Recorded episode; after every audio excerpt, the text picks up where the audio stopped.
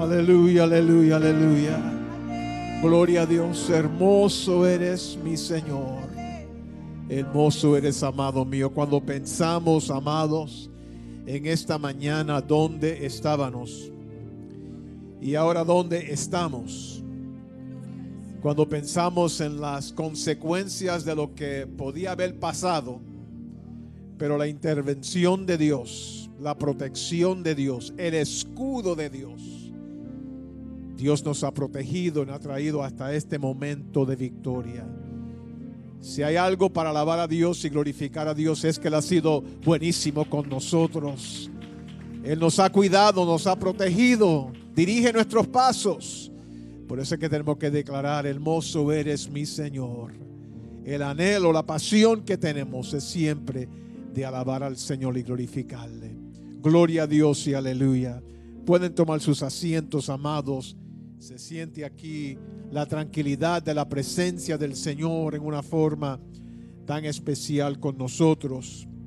Y amados, estamos ya atravesando ahora uh, entrar en una transición, no solamente aquí en la ciudad de Nueva York y en el estado de Nueva York, pero el ataque de este virus que ha venido contra nosotros y los últimos 100 días, son, aproximadamente 100 días que hemos bregado con esta situación. Y ahora estamos frente a frente ahora a comenzar a abrir la ciudad, a comenzar a abrir la otra fase del Estado y las cosas volver quizás a, a, algo que se parece a lo normal, porque nunca vamos a llegar a lo que éramos antes, lo que era antes. Y amado, lo que necesitamos ahora es tener mucha sabiduría y cuidado en poder, poder, tomar pasos que mantengan nuestra salud y fortaleza siempre. La unidad del pueblo, ya pronto estaremos anunciando eh, la fecha para poder congregarnos de nuevo y le vamos a dar bastante tiempo de anticipación. Pero el peligro hay, amado, que fácilmente podemos caer en ese momento de regresar rápido a aquello que era antes. Y yo creo que tenemos como la iglesia primitiva del libro de los Hechos, que cuando ahora llega el poder del Espíritu Santo, hubo, hubo cambios, hubo una transición, hubo ahora una, un cambio de etapa en la nueva fase de la iglesia. Y como predicamos en el día domingo de Pentecostés, fue el nacimiento de la iglesia cristiana. Es aquel día de Pentecostés cuando el poder del Espíritu Santo viene y viene esa demostración poderosa de Dios sobre aquellos seguidores de Jesucristo, que la iglesia entra en una nueva etapa, en una transición de ministerio que aún alcanza hasta el día de hoy. Y muchos exégetas bíblicos confirman y hablan que el libro de los hechos no, no se ha terminado todavía, todavía estamos escribiendo capítulos y capítulos del libro de los hechos, porque el día de Pentecostés fue el inicio de la iglesia pero continúa, continúa amados, en, hasta el día de hoy, moviéndose hacia adelante. Pero una cosa que ha llamado mi atención, amados, y quiero compartir con ustedes, se encuentra precisamente en ese escenario bíblico del libro de Hechos, capítulo 4, y un versículo en particular que, que me llama la atención y quiero dirigir su atención ahí, el cual dice lo siguiente, entonces viendo el denuedo de Pedro y Juan, y sabiendo que eran hombres sin letras y del vulgo, se maravillaban y reconocían que habían estado con Jesús. Y esta, este verso habla de aquellos que estaban mirando lo que había ocurrido. El Espíritu Santo cayó sobre los, uh, los uh, seguidores de Jesucristo. Hubo una demostración poderosa de la llenura de Dios en ello. Pedro se levanta con ese fuego para predicar un sermón que miles uh, vienen y aceptan a Cristo. La iglesia, los creyentes ahora se unen en sus esfuerzos y recursos para proveer para las necesidades del pueblo y vemos eso que es los pasos que se toman donde la iglesia ahora se convierte en ser seguidores de Cristo y ahora llegan a ser agentes de cambio en aquel contexto en el cual se encontraban. Pero habían personas de las cuales estaban observando lo que estaba ocurriendo. Y algunos decían, pero ¿qué es esto? ¿Qué ha pasado aquí? Porque esta, esta gente habla lenguas que nosotros entendemos, pero que no son lenguas natales de ellos. Y hubo un momento, amado, de curiosidad. Estoy seguro también que de temor en aquellos que estaban viendo, pero inicialmente de curiosidad. Pero ¿qué pasa? Aquí en el capítulo 4 viene algo que me ha tocado y que yo quiero hablar en esta, en esta oportunidad con ustedes. Y es, que, y es que aquella gente que estaban viendo observaron que los apóstoles no tenían preparación, no tenían educación, eran, eran cortos de letra y entendimiento, no tenían ah, eh, diplomas de graduación y aún estaba en cuestión si tenían aún unción del Espíritu Santo. Pero habían notado algo y este versículo 14 lo trae a nuestra atención. Por eso es que quiero hablar bajo el tema, la llenura del Espíritu Santo se nota. La llenura del Espíritu Santo se ve. La llenura del Espíritu Santo es un testimonio que va ante de nosotros sin expresar ninguna palabras, sino simplemente en obediencia al Señor. Y estos eh, seguidores de Cristo ahora llenos con ese fuego, ese poder de Dios, comenzaron a moverse en una forma completamente seguros de lo que Dios le estaba dirigiendo a hacer. Más luego, si leemos eh, y seguimos leyendo en el libro de los Hechos, vemos de la forma que Felipe, lleno con el poder del Espíritu Santo, con esa llenura, él fue movido a hacer algo que no normalmente se hacía, y es que descendió a Samaria para confrontar aquel gran poder de Dios que se llamaba, tenía fama, aquel brujo de Samaria. Y fue allí en aquel momento rompió eh, el, ataque y aquellas ataduras del enemigo contra aquel hombre, aquella ciudad donde siguió así moviéndose. Y otros testimonios que salen del libro de los hechos. ¿Pero por qué? Porque había sido lleno con el poder del Espíritu Santo. Como pentecostal yo me, me atrevo a decir, la llenura del Espíritu Santo nos lleva más allá de simplemente hablar en lenguas sino que tiene que haber algo que el mundo pueda notar una diferencia en nosotros. Y quiero decir, amado, y felicitar a tanto de nuestros hermanos, pastores y líderes y otras iglesias y ministerios y personas en esta iglesia, que en este, estos últimos 100 días de dificultad ha sido la llenura del Espíritu Santo que nos ha ayudado a mantenernos eh, tranquilos, balanceados, templados en Dios. No nos hemos llenado de pánico, no nos hemos afanado a, hacer eh, declaraciones ridículas y aún entretener eh, eh, actividades de la cual vayan a tirar una sombra en el Señor, sino que nos hemos mantenido balanceados, pacientemente siguiendo los, las guianzas que nos han dado. Pero eso viene con el poder del Espíritu Santo, la llenura del Espíritu Santo, que pone freno a nuestras emociones Pedro cortó la, la, oreja de aquel ah, ah, centurión, pero fue antes de la llenura del Espíritu Santo. Luego se controló. Porque el Espíritu Santo tiene poder y la llenura tiene poder de aguantar nuestra lengua, de aguantar nuestros arranques de nuestro temperamento. Es lo que el Espíritu Santo hace. Pero el punto clave es que el público pudo notarlo. Ven algo diferente en mí, ven algo diferente en usted, ven algo diferente en las iglesias que eh, propagan ser carismáticas y lleno con el poder del Espíritu Santo, iglesias pentecostales. Tiene que haber, amados, uh, un semblante que se note por otros. Pero tenemos que contemplar algunas cosas muy importantes antes de llegar a la demostración de esa llenura. Primero es, amados, que eh, la llenura viene con sufrimiento. Eh, aquella persecución comenzó fuertemente después que cayó el poder del Espíritu Santo sobre los seguidores de Cristo. Eh, la persecución que aún en el libro de los Hechos, la, la historia de Esteban y la persecución contra los creyentes. Y fue iniciada, amado, por los religiosos de aquel tiempo. Y usted y yo tenemos que entender, amado, que ser lleno con el poder del Espíritu Santo no nos hace popular.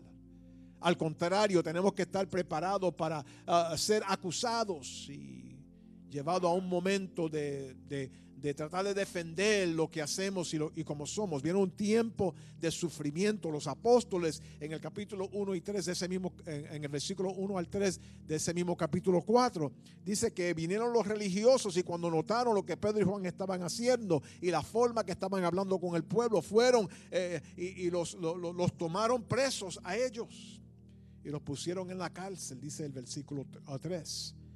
Viene un tiempo de persecución.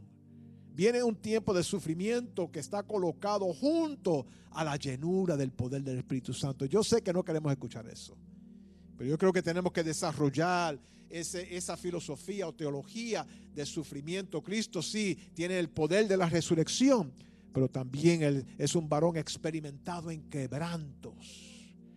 ¿Cómo balanceamos eso y cómo navegamos la dificultad? Tengo que pastoralmente mencionar, hay hermanos que han sufrido pérdidas de seres queridos por esta, esta virus. Y el dolor es fuerte, no hay palabras para llenar eso, amado. Pero el poder, la llenura del Espíritu Santo nos da balance para poder sobrellevar esos momentos de incertidumbre, de enfermedad.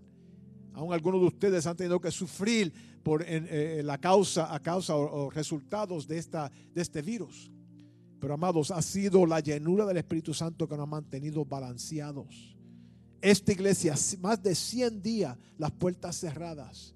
Y amados, contamos en este día la victoria de Dios sobre este ministerio y es porque la llenura del Espíritu Santo ha llenado este santuario, ha llenado esta congregación y va a llenar de nuevo este lugar cuando regresemos todos a adorar junto con los que están aquí. Aleluya, gloria a Dios. No creo que el plan de redención y el plan de lo milagroso ha terminado para la iglesia. Al contrario, yo creo que, amado, ese navegar el tiempo de sufrimiento nos lleva al otro lado. Ahora ser campeones en el Señor y movernos hacia adelante. Y yo creo que todavía vienen en los días que vienen adelante milagros y prodigios y cosas que no se pueden explicar por la llenura del Espíritu Santo. Créalo, amado, porque es así. Vemos también en los versículos 5, 6 y 7, amado, que, que viene esa presión sistémica. El problema que tenemos en el día de hoy, para ser claro, y escuché en esta semana una, un, obispo que estaba hablando de esta área y me tocó mucho su, su forma de mirar, amado. El problema que está confrontando nuestra nación no es tanto racismo por sí, hay racismo definitivamente y hay esa batalla entre el, pueblo blanco y el pueblo ah, negro y el pueblo de otros colores, porque estamos nosotros eh, enfocando en esas cosas. El problema es sistémico. Hay un sistema en la cual, amado, está completamente corrompido. Y yo creo que yo creo lo siguiente, escúcheme bien, que el poder de la salvación, el poder salvífico, no solamente cambia el corazón de un individuo, pero también transforma los sistemas. Tengo que creer eso. Entonces, ¿qué pasa? El sistema ahora empuja para atrás y quiere señalar a este o aquel o al otro. Y lamentamos la pérdida de nuestros ah, hermanos y, convivientes de eh, seres humanos, de la cual pierden su vida por el color de su piel.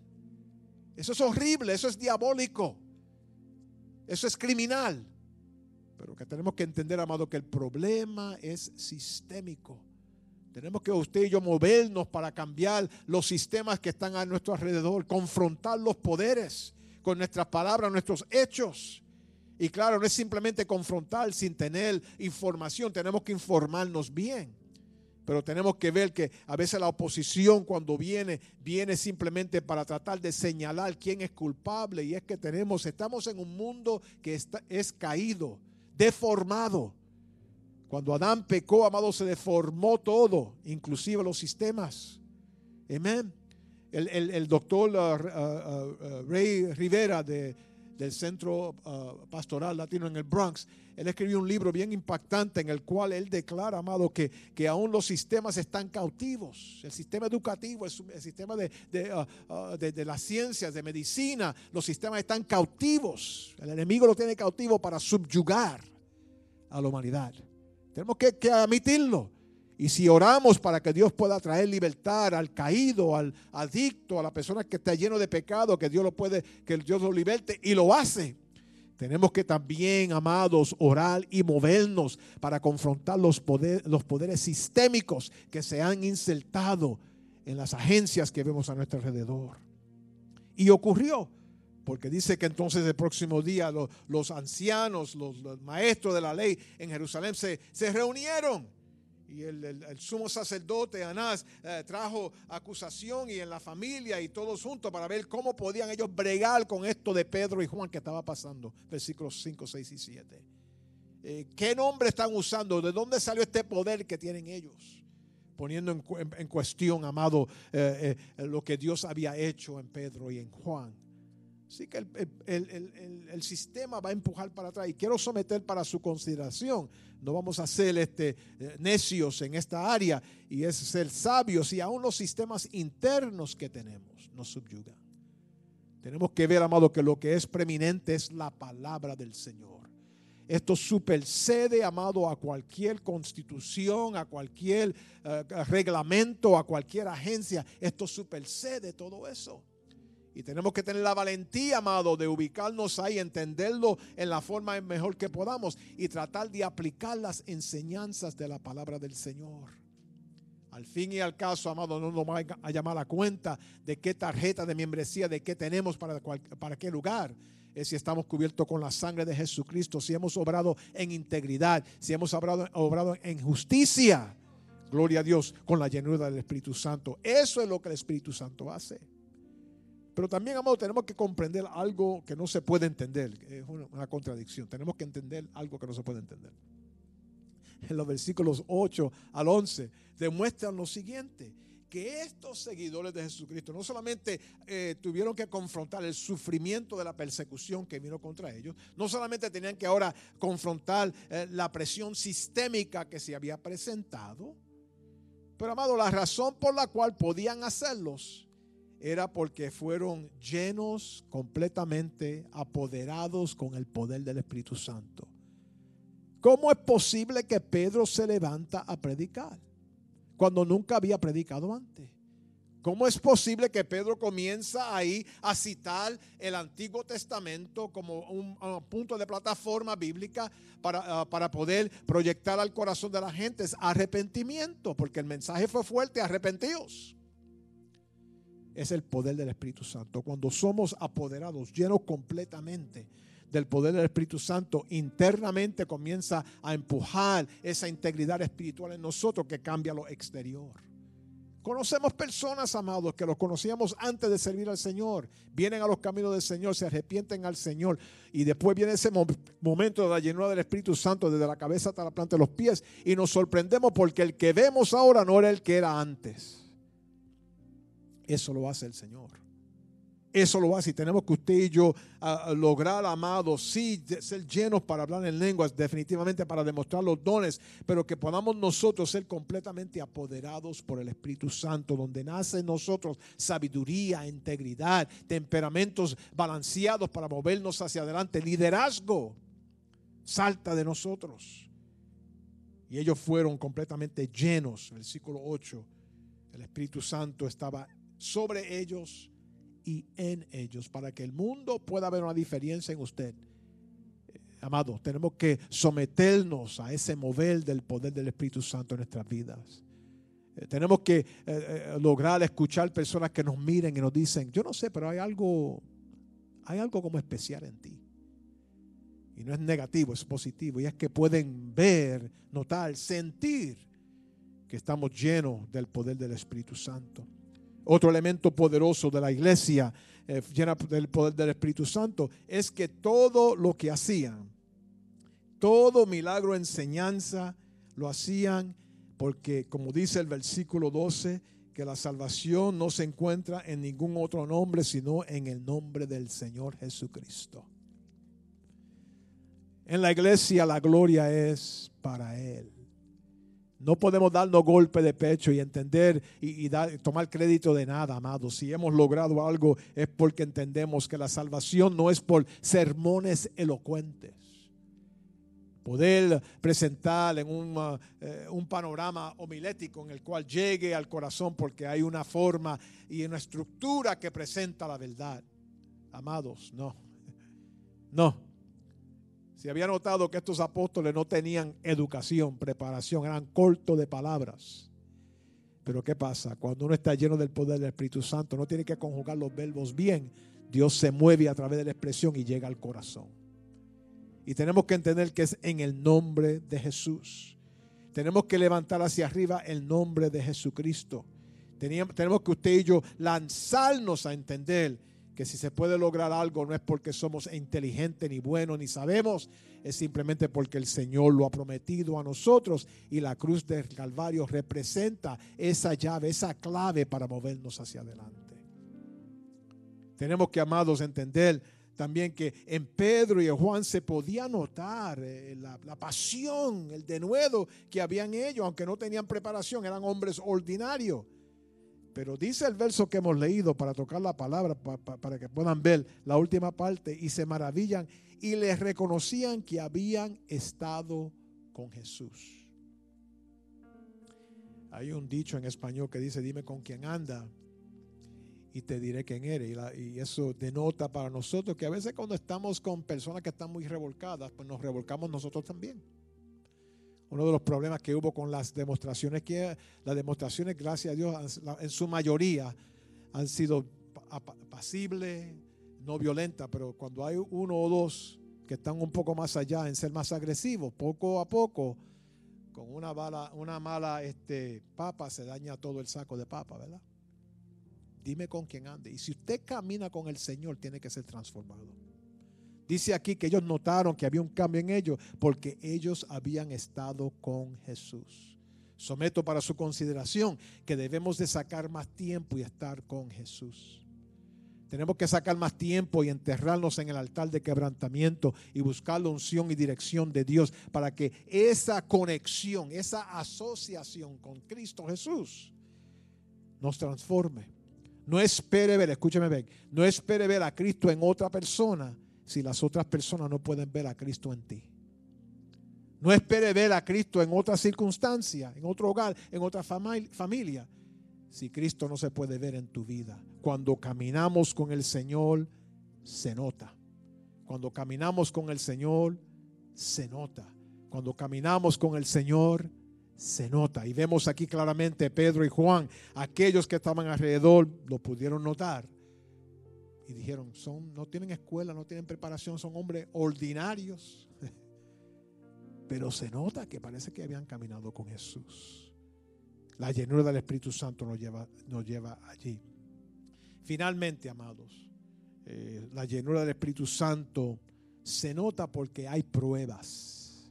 Dice el versículo 14 que qué podían decir ellos porque allí estaba el hombre en pie el que había sido sanado. La evidencia física tangible de la llenura del Espíritu Santo y del mover de Dios en aquellos seguidores de Cristo es que aquel que había sido sanado en el nombre de Jesucristo estaba allí en pie. ¿Qué evidencia hay de nuestra llenura del Espíritu Santo? ¿Qué, ¿Qué, evidencia hay de que estamos moviéndonos hacia adelante? Creo que la evidencia es que estamos en pie todavía. Creo que la evidencia es que estamos uh, uh, uh, humildemente estirados en el altar de quebrantamiento buscando más y más y más de Cristo. Creo que la evidencia es que damos gloria al Señor por estar en nuestras vidas. Pero la evidencia era, no se podía debatir, estaba evidencia ahí firme de que aquel que había sido sanado. Amados, eh, la gente debe de decir, yo me recuerdo cómo tú eras antes de conocer al Señor, pero gracias que nos ven ahora después que hemos recibido a Cristo. Tiene que haber evidencia en nuestras vidas de que hemos caminado con el Señor, de que el poder de Dios se mueve en nuestras vidas, que la unción de Dios eh, eh, sube a la superficie de nuestro carácter y presentación, de la manera que aún nos quedamos atónitos de que el Señor me ha usado, te ha usado como un instrumento y vaso en sus manos. ¿Por qué? Porque la llenura del Espíritu Santo se nota.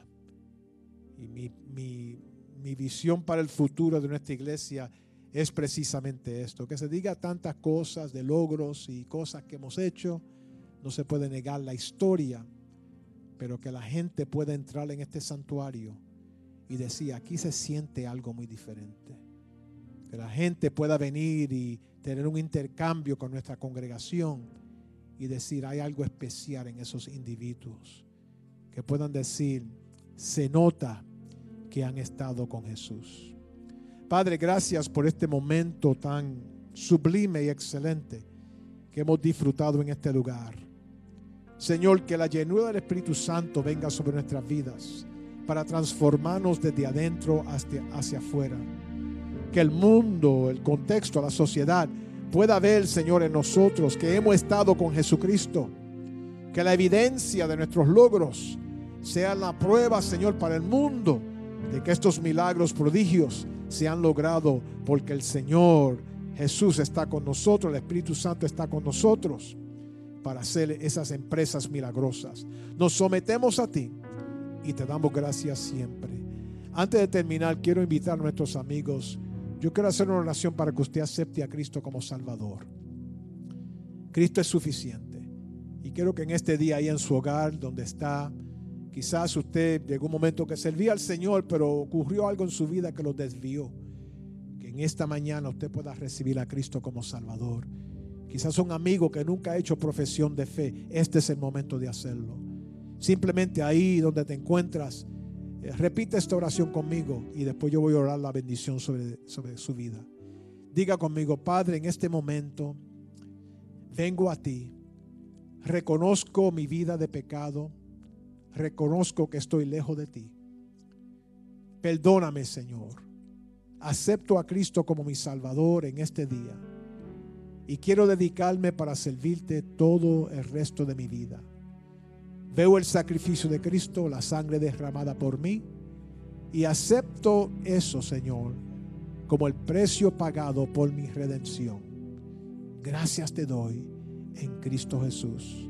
Padre, en este momento mis amigos que han hecho profesión de fe, que puedan sentir en este momento, Señor, la seguridad de su salvación en ti. Lávala en tu sangre, perdona sus pecados, bendícele, llena de Señor con el Espíritu Santo para poder superarse y llegar a ser, Señor, personas que cumplen el propósito tuyo en ellos.